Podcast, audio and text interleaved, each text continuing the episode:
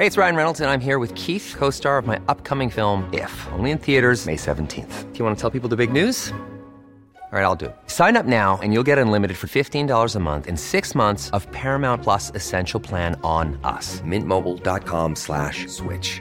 Upfront payment of $45 equivalent to $15 per month. Unlimited over 40 gigabytes per month. Face lower speeds. Videos at 480p. Active Mint customers by 531.24 get six months of Paramount Plus Essential Plan. Auto renews after six months. Offer ends May 31st, 2024. Separate Paramount Plus registration required. Terms and conditions apply if rated PG. Hiring for your small business? If you're not looking for professionals on LinkedIn, you're looking in the wrong place. That's like looking for your car keys in a fish tank. LinkedIn helps you hire professionals you can't find anywhere else, even those who aren't actively searching for a new job but might be open to the perfect role. In a given month, over 70% of LinkedIn users don't even visit other leading job sites. So start looking in the right place. With LinkedIn, you can hire professionals like a professional. Post your free job on linkedin.com slash achieve today. Wow. Nice. Yeah. What you're hearing are the sounds of people everywhere putting on Bombas socks, underwear, and t-shirts made from absurdly soft materials that feel like plush clouds. Yeah, that plush. And the best part? For every item you purchase, Bombas donates another to someone facing homelessness. Bombas. Big comfort for everyone. Go to bombas.com slash ACAST and use code ACAST for 20% off your first purchase. That's bombas.com slash ACAST. Code ACAST.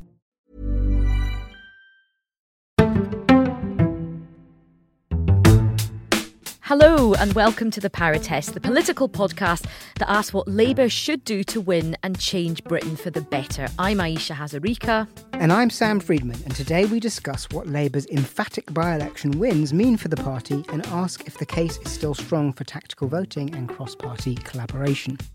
Shortly, we'll be joined by the former president of YouGov, Peter Kellner, to get his view on the latest results, and by Neal Lawson, the chair of the centre left pressure group Compass, who has advocated for a progressive alliance between Labour, the Liberal Democrats, and the Green Party.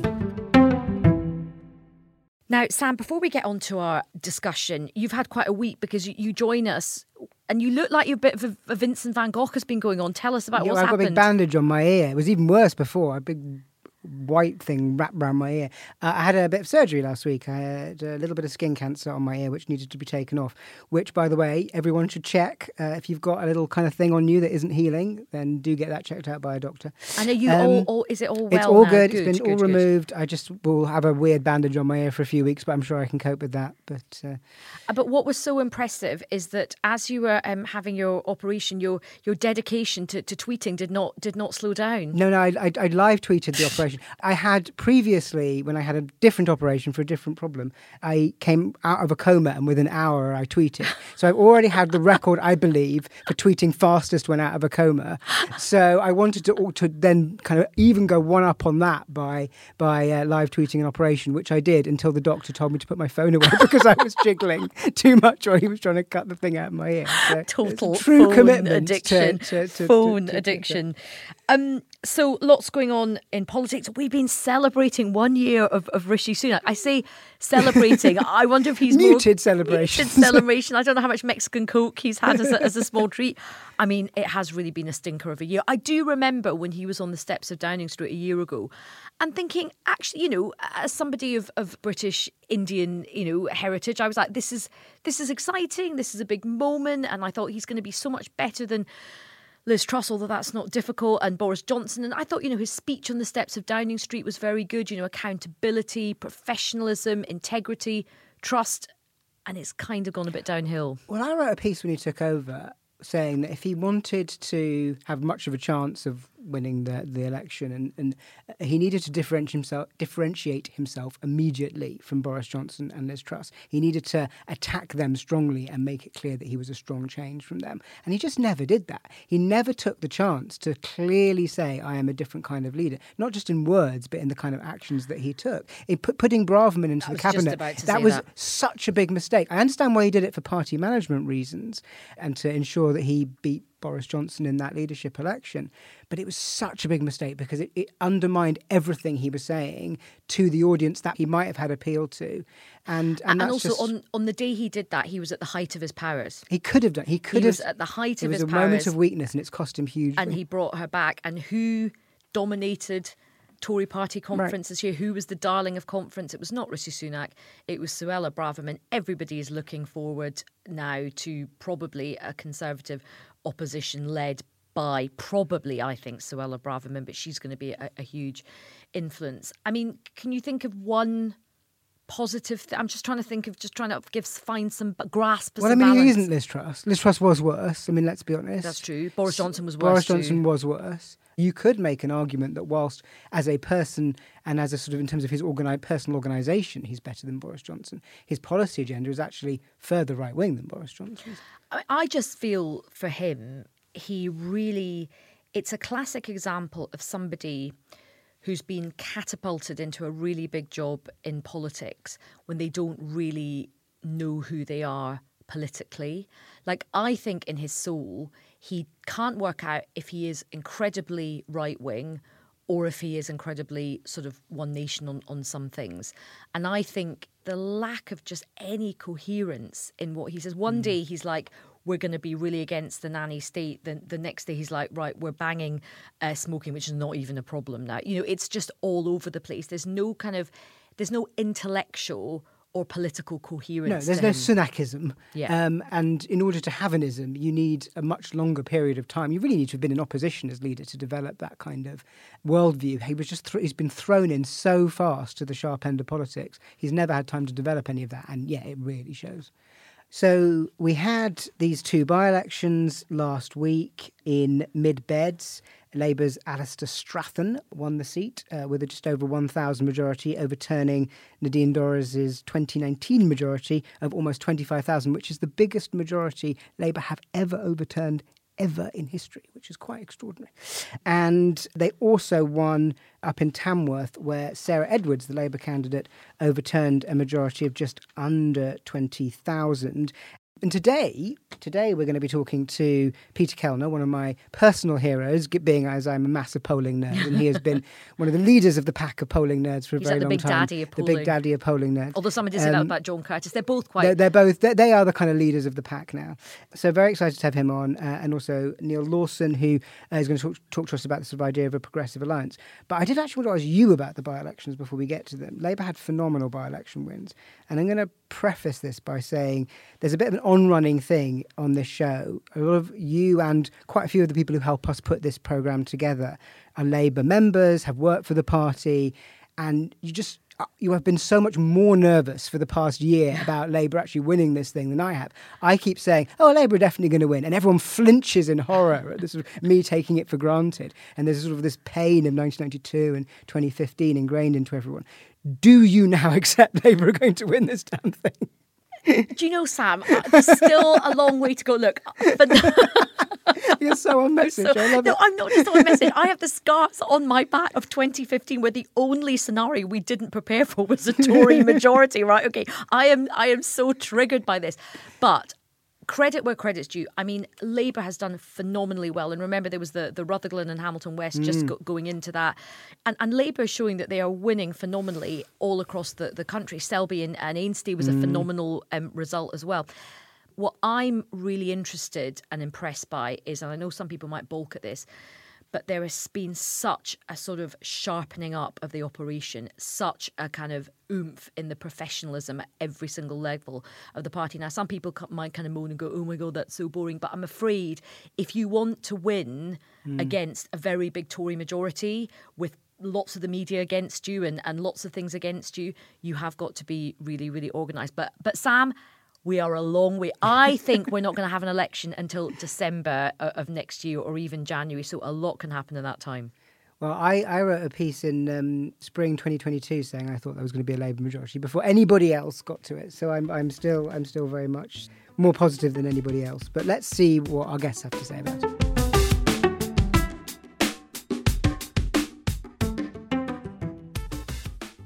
Joining us to discuss the latest by election results and the case for cross party collaboration are the commentator and former president of YouGov, Peter Kellner. Hello, Peter. Hi, Ayesha.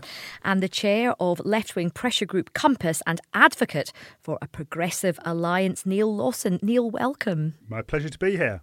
Now, Peter, I- I'll start with you. I mean, a really stunning set of by election results for the Labour Party. And of course, this is um, in addition to Rutherglen and Hamilton West, which happened just before uh, Labour Party conference. What's your assessment of what these results do for Labour? They're incredibly good for Labour. And it's interesting that the one thing the Tories say in response, which is, and it's true, Tory voters stayed at home. And what the Tories are saying is, in a general election, they'll all come back. But do you know, we here will remember the Dudley West by election. This was 1994.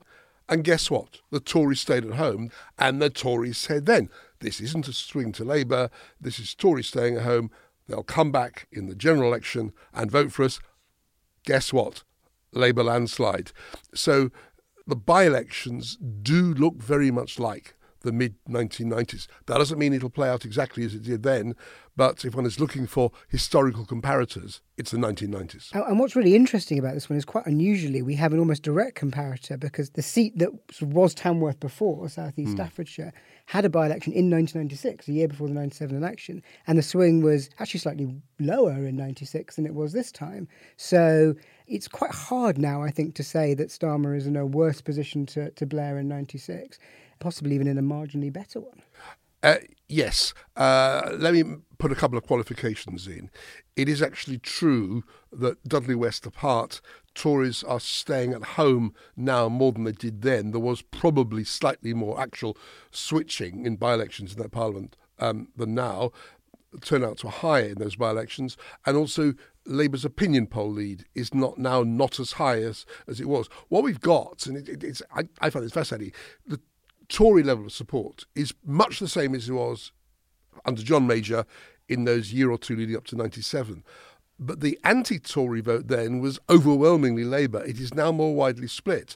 So the Tories were mid to high 20% then, they're mid to high 20% now. But Labour then was mid 50s, it's now mid 40s. So my current best guess, and at this stage it's only a guess, is that Labour will win, or at least Labour will be in government after the next election, I'd be surprised if the majority is as big as it was under Tony Blair. Okay, that's just a really important point just to, to, to pause on for a moment. So, when we began this podcast uh, in the first series, the question is was you know do we think Labour can get over the line in terms of basically passing the mm. first part of any power test? Can you get into to government? Mm. You're now saying that you know you've studied the numbers. You think that's going to happen now. I, I think it is. And let me make two points on this. The first is the question who will be in Downing Street a year, a, a week or two weeks after the election? Labour doesn't even need to be the largest party for Keir Starmer to become Prime Minister. As with the first question about the next election is will there be a pro Tory or an anti Tory majority? To be a pro Tory majority, it's the Conservatives and practically nobody else, maybe five or six uh, Democratic Unionists from Northern Ireland, maybe not even them. The anti-Tories will be Labour, Liberal Democrats, SNP, you know, Greens, two or three MPs from Northern Ireland, SDLP Alliance, and so on.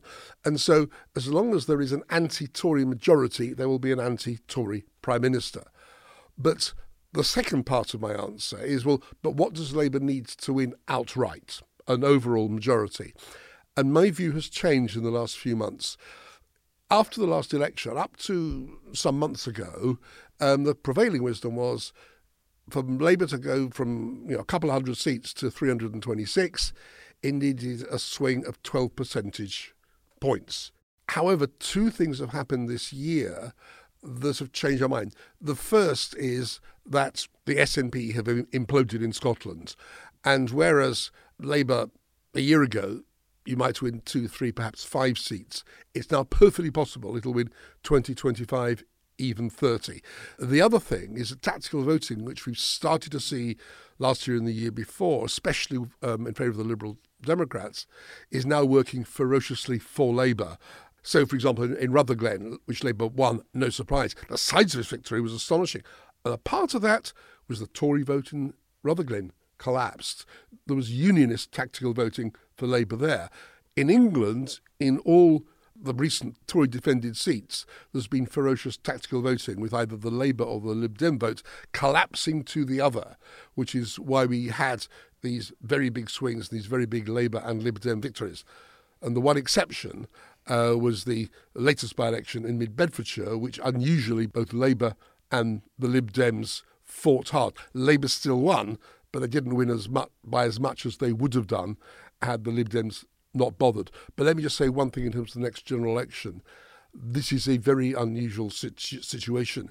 If you look at the all the marginal and semi-marginal seats that the Tories hold, the ones that will be in contest, and I was not, I'm not talking about all, all 360, but let's just say the 100, 150 Tory seats where you might conceivably see them in trouble, I reckon there are only four constituencies where there is any doubt as to whether it's a Labour target seat or a Lib Dem target seat.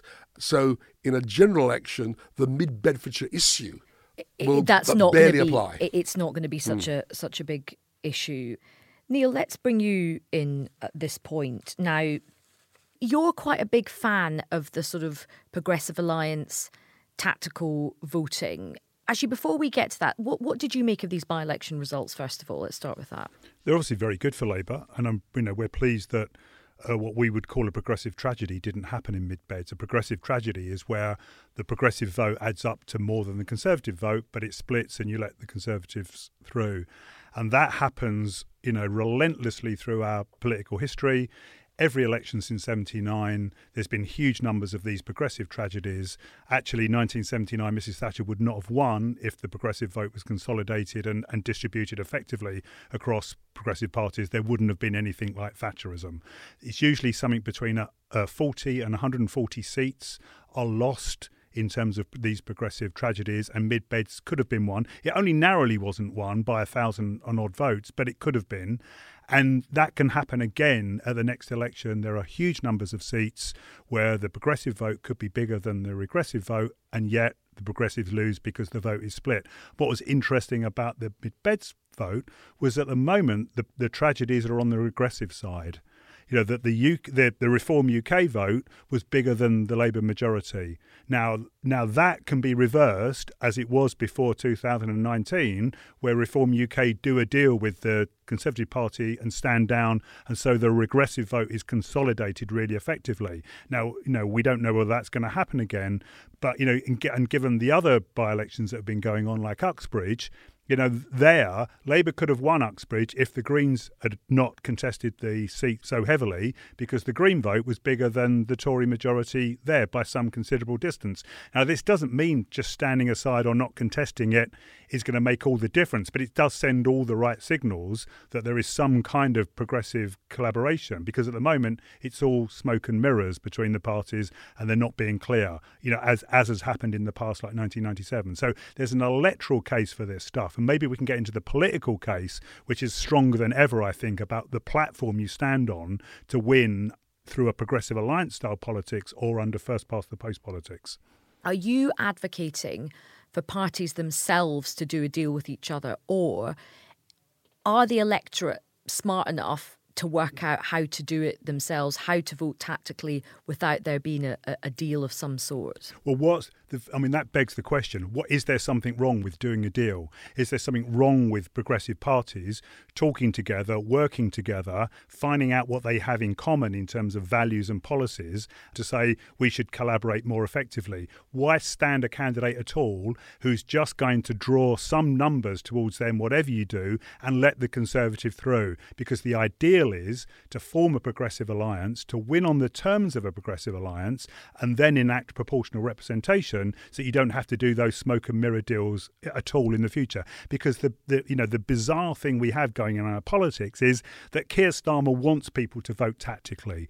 Ed Davey wants people to vote tactically, but they won't say what they want because somehow they think it makes them look weak. The problem is our electoral system and the way it divides votes and the way it discounts 70% of our votes. We have to get rid of that and allow every vote to count. As soon as we do that, that doesn't magic in a progressive world, but it does give a clear platform because the point about first past the post is that to win under it, you have to go to Rupert Murdoch and say, we're not going to change anything. You have to go to the city and say, we're not going to change anything. To the big donors and to the very few swing voters in a few swing seats who are the barometers of every election, you have to say, we're not going to change very much, don't worry. So that then you get in as a progressive force with no mandate to change anything. But if you consolidated the progressive vote, which has been a majority at every election, and I'm not saying that's easy, it's a job to be done, and give those clear signals to people, then you can win on a progressive basis, and then you can start changing things as well as enacting PR.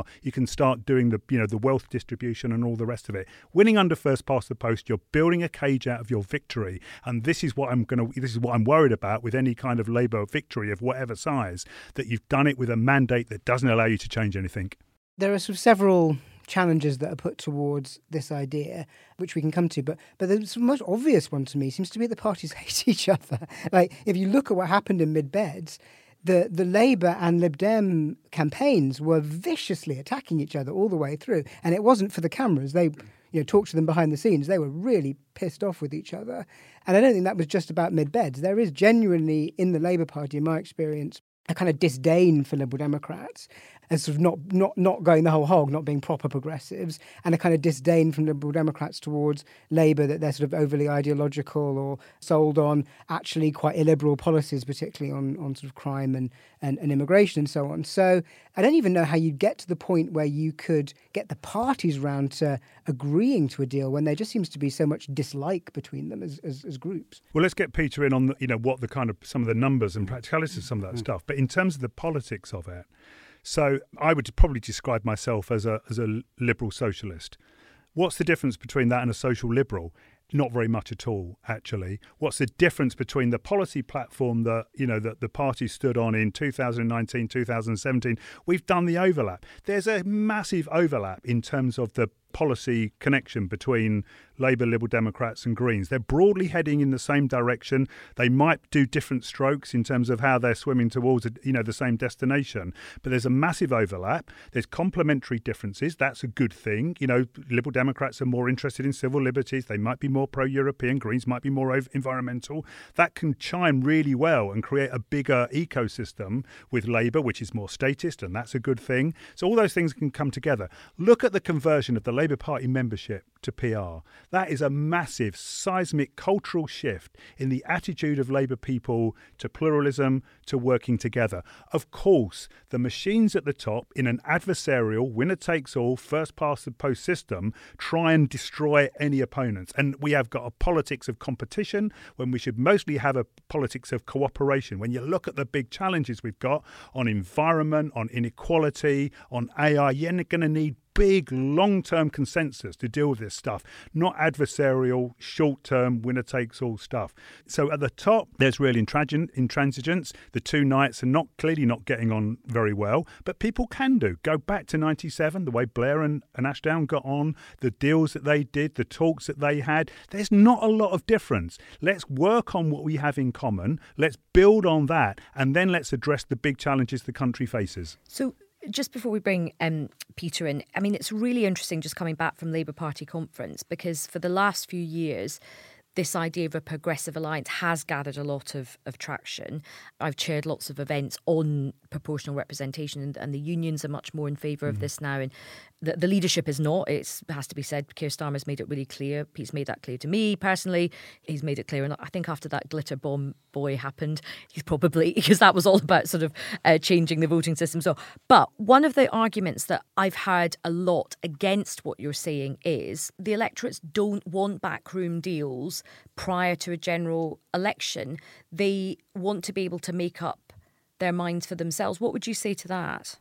Well, firstly, there has never been a Labour victory with a radical government from opposition into government. And then people go 1945, well, we were already in government. I go back to you you can't win a radical transforming government under first past the post.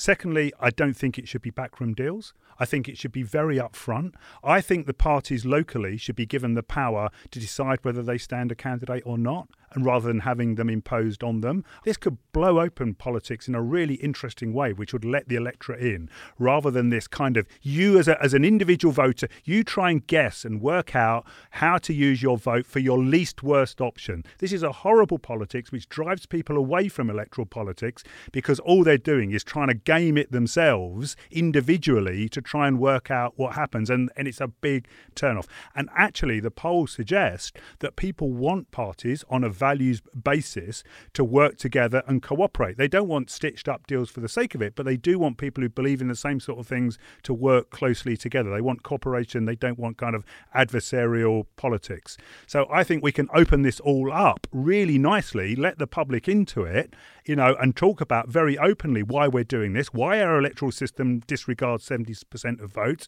why it gives a huge advantage to the Conservatives 35,000 votes for every Conservative person, 50,000 for every Labour, 250,000 for every Liberal Democrat MP, and 850,000 for any Green MP. It's completely undefensible, and we could change it, and we must change it.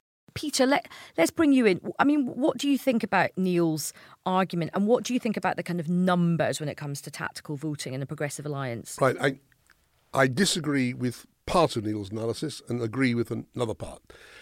Mean, I disagree with. I historically, I simply don't think you can say at every election since Queen Victoria was a baby, there's there have been more progressive voters than conservative voters.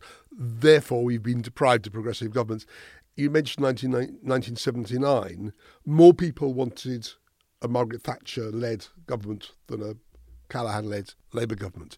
Sure, if you add together the Labour and Liberal votes, there were more of them than Tories. But you simply can't say all those Liberal voters, if there'd only been Labour Tory contests everywhere, they would have all voted Labour. They wouldn't. Similarly, even more strongly in 1983, when you had the SDP broke away, so you had both Labour and the and the Liberal SDP alliance, both with 26, 28 percent, between them 54 percent, and the Conservatives, I think it was um, 43 percent in 83, so there were many more Labour and less Liberal SDP voters than Conservative voters. When polls said, who do you want as Prime Minister, Margaret Thatcher or, or Michael Foot, a clear majority wanted Margaret Thatcher, including at least half of the Liberal SDP voters. So I, I, I, simply think it is arithmetically wrong to add those two together and say there's, all, there's you know, always been a progressive majority. As for tactical voting, I do think in practice at the moment that if you were to have overt Labour Lib Dem pacts, with Labour standing down in some seats, Lib Dem standing down in the other, then what you would get, certainly for the Tories in Lib Dem uh, areas where they're threatened by the Lib Dems, where Labour's very weak, the Tories say, you know, this is a wolf in sheep's clothing if you vote Lib Dem. You're going to get a left wing Labour government. A bit now, reminiscent a, of the Alex Salmond, yeah, Ed Miliband. That's posters. right, in 2015. Yeah, uh, uh, Ed Miliband being Alex Salmond's pocket, allegedly. Now, this may or may not work. And what, but what does work is A, voters these days, where they're reasonably happy between Labour and, and the Lib Dem, most of them, not all of them, tactical voting does take place. And you get, for example, in 1997, there was a private, an explicit private agreement between the uh, Lib Dem and Labour parties in Hove and Lewes that the Lib Dem activists in Hove would work in Lewes and the Labour activists in Lewes would work in Hove. Both Tory seats, Labour the clear challenger in Hove, the Lib Dems the clear challenger in, in Lewes. They both fielded paper candidates in those seats. Voters did have a choice, but the Lib Dems did take Lewes, Labour did take Hove. And when that happens, you're not depriving people of, of a choice. So, so I, I have I a just jump into that? It, yeah. And hasn't that kind of been going on? Because I've interviewed both mm. Keir Starmer and Ed Davey, mm. and I've put this question to them, Neal, that you know, why don't you just be upfront with mm. people mm. and say, you know, you're going to do a deal. Mm. And like, if you look at some of the by-elections, like Batley and Spen, there was hardly a Liberal Democrat yeah. around, and you know, similarly, there was uh, the other one where like there was hardly a Labour person North around. But they've, yeah, North Shropshire, but they kind of fielded a candidate in Neal. Yeah. And what both sirs said to me was, look, we're not doing a formal deal, but we will see we only have a finite amount of resources, so we are going to use our resources strategically. Dot dot dot. Neal. So isn't that kind of happening? Which is a fi- which is fine for by-elections, and it can work in by-elections. In But a they said that for general elections In a general well. election, it's very different. And how do you send those signals? And what happened in the run-up to '97? Because I helped broker it, there was very clear information between two sides on on w- where they were going to concentrate their fire. Back then, it was a list that was published in the Mirror, which said if you're this seat, you vote Labour, and if you're this seat, you vote Liberal Democrat. But then more than that, Ashdown and Blair spoke a lot and were seen together a lot. We had the Cook Maclennan agreement over democratic reform. The grids were shared over the election, so there was a kind of pincer movement against the Tories. It was very clear, it was very orchestrated, it was very well organised. And in places like Tatton, you know, Martin Bell against the kind of sleazy, wh- whoever it was, you know, uh, Tory MP, um, Hamilton, you know, they both stood down candidates in that seat and allowed an independent to, to run for it. So it's very big, very clear. And- and this, can- but Neal, can I just? It seems to me that you're putting the cart before the horse. I think the problem at the moment, and this is where I agree with you, is we need a progressive project. And I think what we and, the pro- progressive project, which we got halfway towards, as you say, with with Paddy Ashdown and, and Tony Blair, where there was they did both of them once to re, you know, repair the split that happened hundred years earlier between the Labour and the Lib Dems. But that's not where we are now. Now, if we were to have a clear political project, picking up where Tony Blair and Paddy Ashdown left off, then I think electoral arrangements m- make sense as a consequence of a clear progressive project. But in the absence of an explicit progressive project, I think electoral deals are risky. And as I say, I think they're putting the cart before the I, horse. I, I agree with that, Mm. and I think this should all be about what sort of good society and good life are you Mm. trying to create in the 21st century. And I wish they were talking more about that, Mm. because then you've set up the desirable future, and the Progressive Alliance is the means to get there. Mm. But I, I, I totally agree And, with and that. what's the danger if you're talking about like a shared political project and any like so this is me with my kind of you know not Labour insider mm. hat on but my journalist hat on as soon as we get wind that you know Keir Starmer and Ed Davey are, are, meeting in you know clandestine situations our questions in the media to both Labour and the Liberal Democrats are not really going to be about this great progressive project. It's going to be about what's happening with proportional representation. That is going to be the only topic, and probably a bit of House of Lords reform as well. Well, I, maybe I don't know whether Neal would agree with what I'm about to say or not. This is something which is much easier to do in government than in opposition, because in opposition, the, Conservatives can put forward all sorts of scare claims, as they did with Ed Miliband and Alex Salmond in 2015, and they will say to Lib Dem voters in rural areas, you know, wolf in sheep's clothing, and all that. In governments, where you can show cooperation in some at some level, then you can make the case of building on that cooperation. And I think it is much harder for the Tories that to didn't find happen, that. of course, in '97. It didn't, and it- despite Blair and Ashdown kind and of it- having that agreement. And it happened because Labour's majority, Majority was, was so too big. big. Yeah, yeah. That was that. Was, you know, as I understand it, Paddy said to Tony, "Look, your majority is too big. It, it, it wouldn't work a shared government. It would make the majority almost undemocratically big. So, if one wants a progressive arrangement, one should be hoping for hung parliament or a small Labour majority where." you will only get to a five-year parliament as opposed to what happened in 1964 and 74, where it's sort of a short-term Labour government and a second election. If Labour could construct a stable majority on a series of policies, on Europe, on social policy, on economic policy, on climate change, and so on, and people see that working, then you can you're starting down the road where the terminus could be a sort of full-blown progressive uh, alignment. really hard to find that sweet spot, isn't it? Because in a hung parliament situation or a very small majority, Labour get more defensive, and they, you know, probably thinking about another election in a year or two's time, and everything gets more political and harder to think long term. If you have a huge majority, you have the same problem Tony Blair did. Yeah. It's actually very, very hard in a first past the post system to But find a sweet spot where it's worth doing this. What you're But that's why you have to do it in, in principle, Sam. Mm. In principle, you believe that cooperation across people who broadly believe in the same thing is a good thing and the right thing for the country. And I think we're in we're in a kind of e- either mid 30s, you know, or mid 70s kind of crisis moment. We're in the interregnum between the end of the first wave of neoliberalism and something new. We don't know what the something new is. This is where we're at now. Big, tumultuous stuff with climate, geopolitics, economics all over the place, huge distributional problems down the track. Politics is going to be in crisis for a while. So, in those circumstances, how do left, centre, and centre left and progressive forces come together over the long term to build a consensus that can deal with all of those ravages, right? And that isn't a job just for government and it's not just a job for opposition. Actually, you can talk a lot more in opposition. As soon as you get into government, you're into the crisis management of doing everything and the headspace to move, you know, is, is really tight. Because the worry for us is that, you know, what's more likely to come down the track is the new populist right not a democratic, egalitarian, you know, sustainable kind of politics. Because if we get in and we're not ready and we don't have the foundations intellectually of what that project is, if we haven't got the alliances, it won't work. The right will then come back in really quickly in a much nastier form. And that, you know, they've got energy, they've got cultural energy, intellectual energy, resource energy. And this is the worry that if we don't crack this thing now of bringing forces that broadly agree together now, then that's the next big turn for British politics. So I want to come in on, on a point Peter made earlier about this. You can't really sort of add together numbers and say, well, there would always have been a progressive alliance. And if I look at what's happening in PR systems now in Europe. So I support PR, just to be clear. I think it's a fairer voting system. So I just support it on its merits, mm. not because it helps any particular party.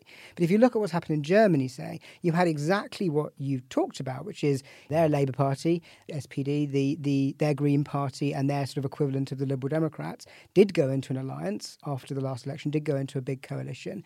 And they're now incredibly unpopular. All three parties have taken a big hit. And you've got the AFD, this far right German party, starting to even top some polls, which is really frightening. So, in a way, like PR hasn't, in that example, delivered the the outcome you wanted. It's made all of those parties less popular and led to a, to the to the exact rise in that kind of right wing populism that you're worried about happening well, here. I, I would say the problem with Germany is that they didn't build the intellectual and cultural alliance. It was a product of the election, and then they scrambled together and they put their different you know, programs together and they compromise or whatever. As Peter was alluding to, this has to be a big intellectual and cultural project over a long period of time. It can't just be the result of a, of a general election. PR is not a panacea. I don't believe it's a panacea. And, and, and, I, and I, don't, I agree with Peter that you can't just look at the numbers and go, therefore, there's a, a progressive majority. It gives you the basis to work with, though, Peter. It says that there is a potential progressive majority there if you do the politics right. And that's the raw politics that you're talking about, um, Neal. And I think that's probably something that we would all agree with. I think a lot of our listeners, because a lot of our listeners on the power test are not just Labour supporters, they're Liberal Democrats, they're Greens, they're soft Conservatives that, mm. that want change. But let's look at the raw politics of this and the Labour Party. The Labour Party is in the ascendancy at the moment. They are actually becoming quite defensive on this point, and you have been in the eye of the storm recently because you've been a, a Labour supporter for a long, long time. You have also advocated reaching out to other political parties, and you currently are. Am I right? You're still under suspension from the Labour Party? No, so I'm I'm I'm still a member of the party, but I've been sent a, a, a letter to say that my membership is being reviewed by the National Executive Committee because I've advocated, in effect, cross party working. So I'm, I'm on the naughty step. I think they probably feel like they may have overreached a bit with me. And actually, you know, both in terms of what I stand for and, you know, who I know and my position within the party, but also because of the instance they brought up. I was just saying that people working together was a sign of grown up politics. They'll review it at some stage. I have a feeling they won't review it very quickly. May I just check the facts of this. I, I may have got this wrong, so this is, I'm, I'm you can correct me. That, as I understand it, the specific thing was you commended a tweet uh, that Layla Moran, the Liberal MP in Oxford, sent out, where the Lib Dems and Greens were cooperating in a ward election for Oxford's um, City Council, and you say that's grown up politics. The problem, as I understand it, is that it was in a ward that Labour was defending, and the purpose of the Liberal Green alliance was to defeat an incumbent Labour councillor. So it wasn't like you were recommending uh, a Lib Lab pact to defeat a Tory. You were defending a Lib Dem, implicitly, a Lib Dem Green pact to defeat Labour.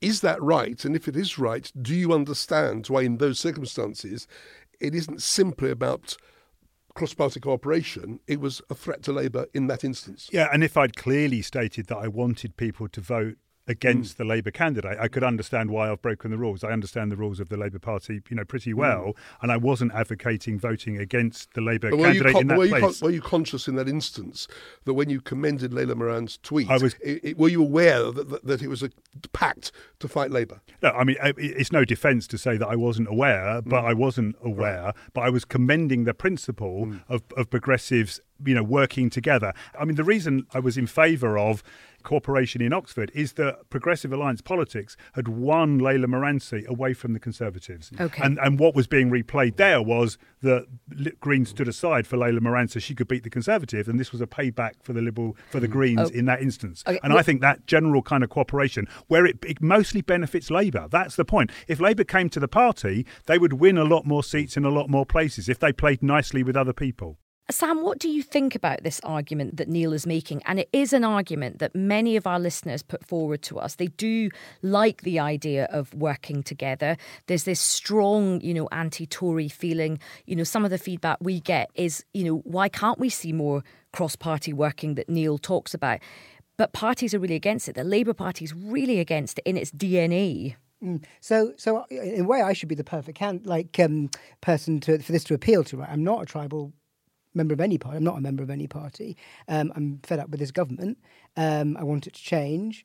I agree with. And you used lot. to be a Tory. I used to. Well, I, I never actually joined the Tory oh. party. I just want to make that really. It's all coming out now, isn't it? It's all coming out now. Work, I did work for them. I worked. yeah, for them, yeah, yeah. I didn't join the yeah, party. Yeah, yeah, um, I understand the frustration with the kind of tribal sort of model of politics that, that Neal is talking about, and I also agree with him that we're at this sort of crossroads point in not just in Britain, in in every kind of developed democracy where neither the left or right quite know where they want to go, and it does feel a bit like the kind of mid seventies or mid thirties in that sense. So, I, so I get a lot of where you're coming from. I think the problem I have is going back to what Peter said. We're just not in the place where the parties want to do this. So I just don't see how it happens. You know, they don't hmm. like each other, and it's quite probably I think people wouldn't realise that unless they sort of talk to a lot of people in politics. You'd think both Labour and Tory would prefer the Liberal Democrats to each other because they're sort of in the middle of them. Actually, both Labour and Tory hate the Liberal Democrats the most because they don't know. There was a point in Parliament for. last year when poor Julian Huppert, for some reason, every time he stood up in Parliament, everyone just started groaning. So, so when the mid beds was, go- you know, mid beds, I had Tory MPs messaging me, not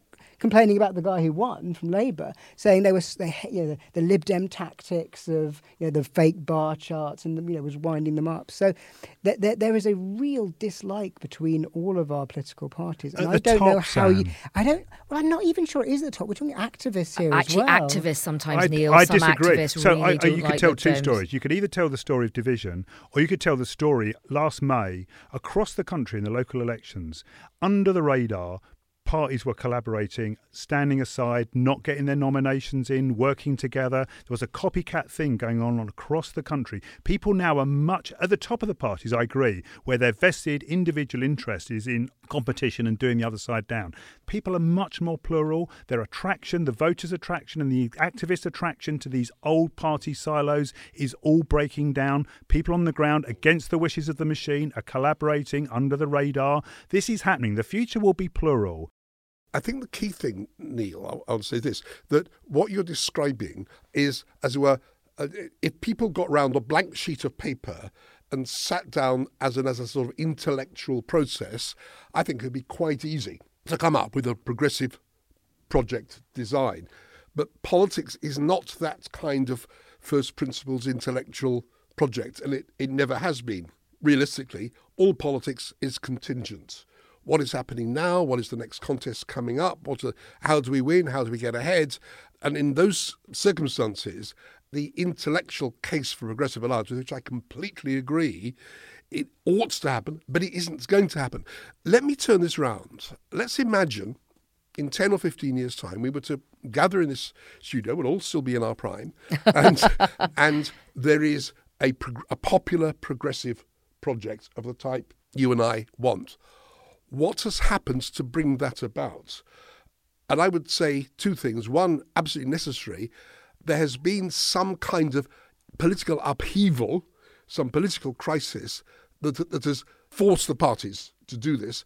Secondly, more speculatively, I think it will have happened in governments, probably a Labour government that is struggling to hold on, where it has needed a proper relationship with the Liberal Democrats in particular, perhaps also the Greens. And so the as with the contingency of politics comes together as it does into the moment with the intellectual arguments that you're making, and we get there. Now, can you imagine an alternative route to that? I think it comes from two places. I agree with that. I agree with your crisis. You know, um, mm. Milton Friedman. You know, in a crisis, the politicians look for the ideas mm. that are laying around mm. them. I think we have to mm. prepare the ground intellectually and mm. culturally for that moment. And I think there will be a crisis fairly soon into any change government. But the other thing is that when you put people together, which we do, that Compass does with its local mm. groups around the country, and you put Labour together with Liberal Democrats and Greens and people from no party, they find out pretty quickly that they agree on 80% of stuff, and they find out there isn't very much difference between yeah. them. If we can percolate that from the from the grassroots up, what we call the pitch invasion of politics, where we go, look, we agree on 80% of things, let's flood the pitch, let's push the kind of party bureaucrats out the way, and let's do something beautiful. If you can get that to coincide with your crisis moment, then I think we've got the fulcrum, pivotal mm. point to do something really interesting with I mean, our political system. We have had discussions, Sam and I, in this room, this very warm room, about you know policy tangles, really you know thickets of, of, of issues that that need like we had Liz Kendall on to talk mm. about um, social, social, care, care and that's mm. an area where parties did try to get together in government and get some cross party working, and it all fell apart. I've had people on my radio show constantly saying, why can't we get cross party working on the health service? Because this is now a kind of national crisis. Peter, why is it that you talk about these moments of crisis? We're arguably in these moments of mm. crisis with the health service, with social care. And why is it that it seems to be beyond the wit of man and woman in Westminster to, to come together?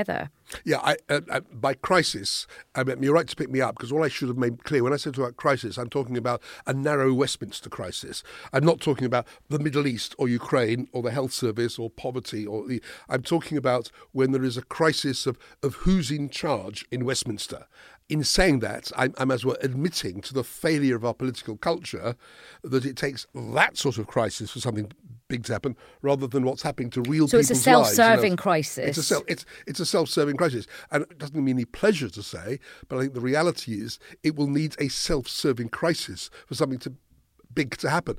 That may be an awful condemnation of our current political culture. But I think that's where we are. Can I ask, given we're starting to get into quite speculative territory, I would a bit of speculation myself. Um, you know, the party that's in the most trouble at the moment is obviously the Conservatives. Mm. horrible by-elections for them.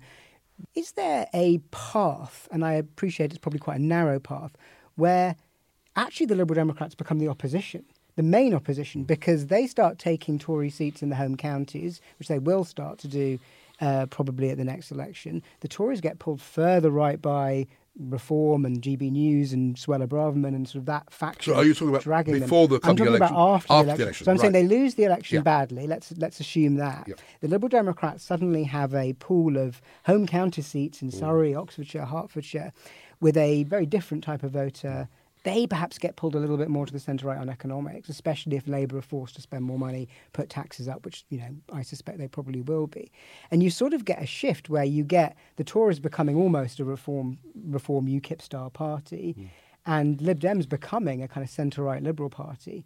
It, it, it, am I completely deluded here? Is there actually a path to that happening? Uh, is there a path? Yes. I mean, first past the post has sort of two the two sides of the first past the post coin. Uh, firstly, that it is very, very hard to unseat an incumbent. It's happened only once in 200 years, which was essentially after the First World War when Labour replaced the Liberals as the anti Conservative party. It's very hard to do. But the second point, the other side of the coin, is if and when it does happen, it, it happens ferociously and suddenly. Look at what happened in Scotland in 2015 when Labour went from 42 seats to one, mm. and the SNP went from one or seven seats to 56. Mm. So First Past the Post does have this quality that it is very, very solid until it becomes very, very brittle. So the essence of your question is could one imagine the Conservatives disintegrating after the next election? I think the difficulty is that under First Past the Post, even if the Conservative Party splits, whoever owns the Conservative Party brand, the name, the label, I find it hard to imagine them going below about 100 seats, even if you have a strong Faragist party. And the Lib Dems would have difficulty replacing that. But if it just goes a bit beyond that, then yes, you can. Ha- the Conservatives, what could happen to the Conservatives in England was what happened to Labour in Scotland eight years ago. So uh, I'm not sure I put a lot of money on it.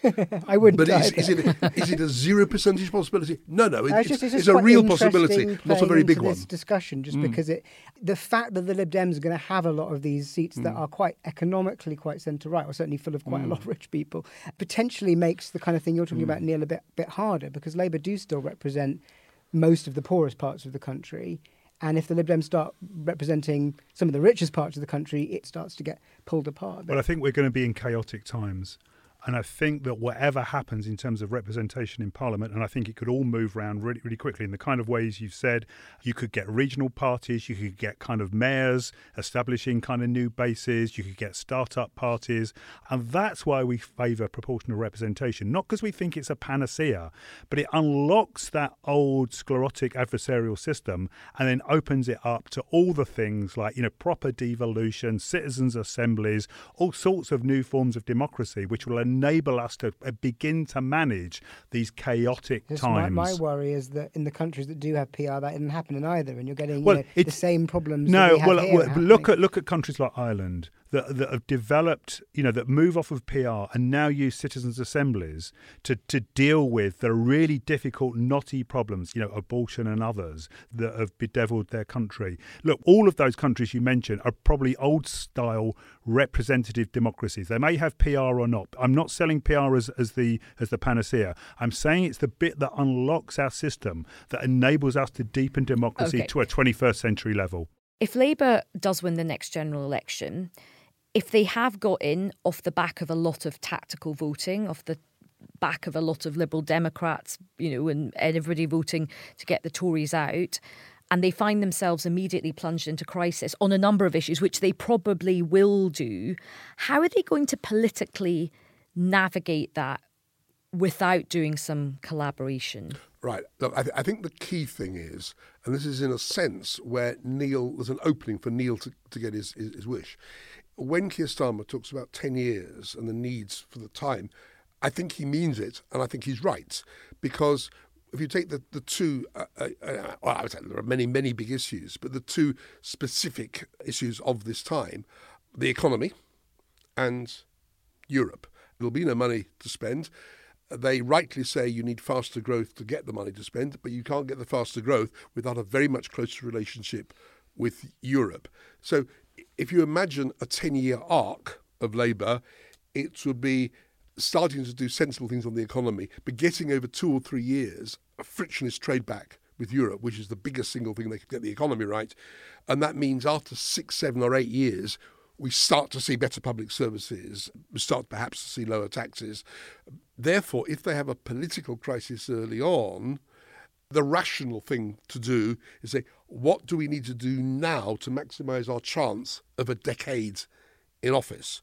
And those are the circumstances in which they might, depending on the precise common arithmetic, there might be some deal, not a coalition, but some set of practical deals to be done with the Liberal Democrats on specific issues, which might, over time, culturally develop into something in terms of a much happier, deeper relationship between Labour and the Liberal Democrats, which will not be as tidy as you and I, Neal, sitting down with a couple of Lib Dem friends with a blank piece of paper and saying, What does it look like?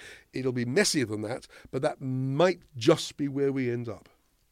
We've talked a lot about Labour finding some way to coexist with the Liberal Democrats and maybe even deepen their relationship over time. What about the SNP, Neal? Well, it, it, at one level, it's difficult. Another level, look, I, I fundamentally believe that people should be sovereign.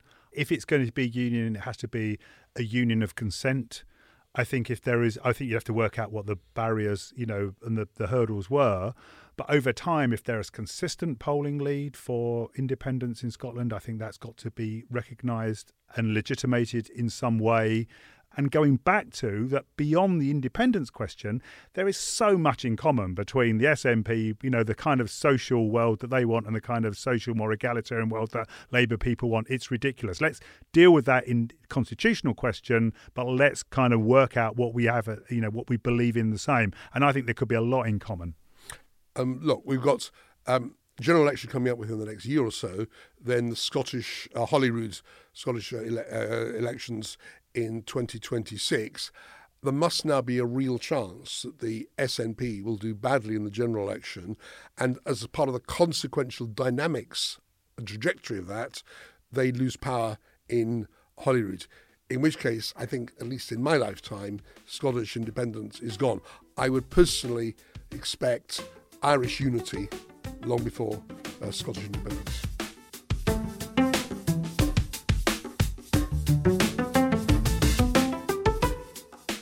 So that was a really interesting discussion. I think my initial takeaway is that I don't think what Neal is talking about feels like a viable prospect, certainly before the election, probably not immediately after the election either. But I was quite taken by this idea of that, you know, politics after a year or two of a potential Labour government could get really quite fractious and could go off in all sorts of directions, which potentially creates opportunities for things that have been very difficult to make happen in the past. Yeah, I mean, look, I don't think there's any chance of Labour changing its position between now and the next general election. And why would they, right? Why, they, would they, they, why would exactly. they? They're Yeah. doing incredibly well uh, at the moment. They can make a a very powerful case to say, you know, bugger off everybody. We're the only show in town and we're, we're knocking it out the park by election after by election. So we don't need to cozy up to, to people. And they can be very muscular about it.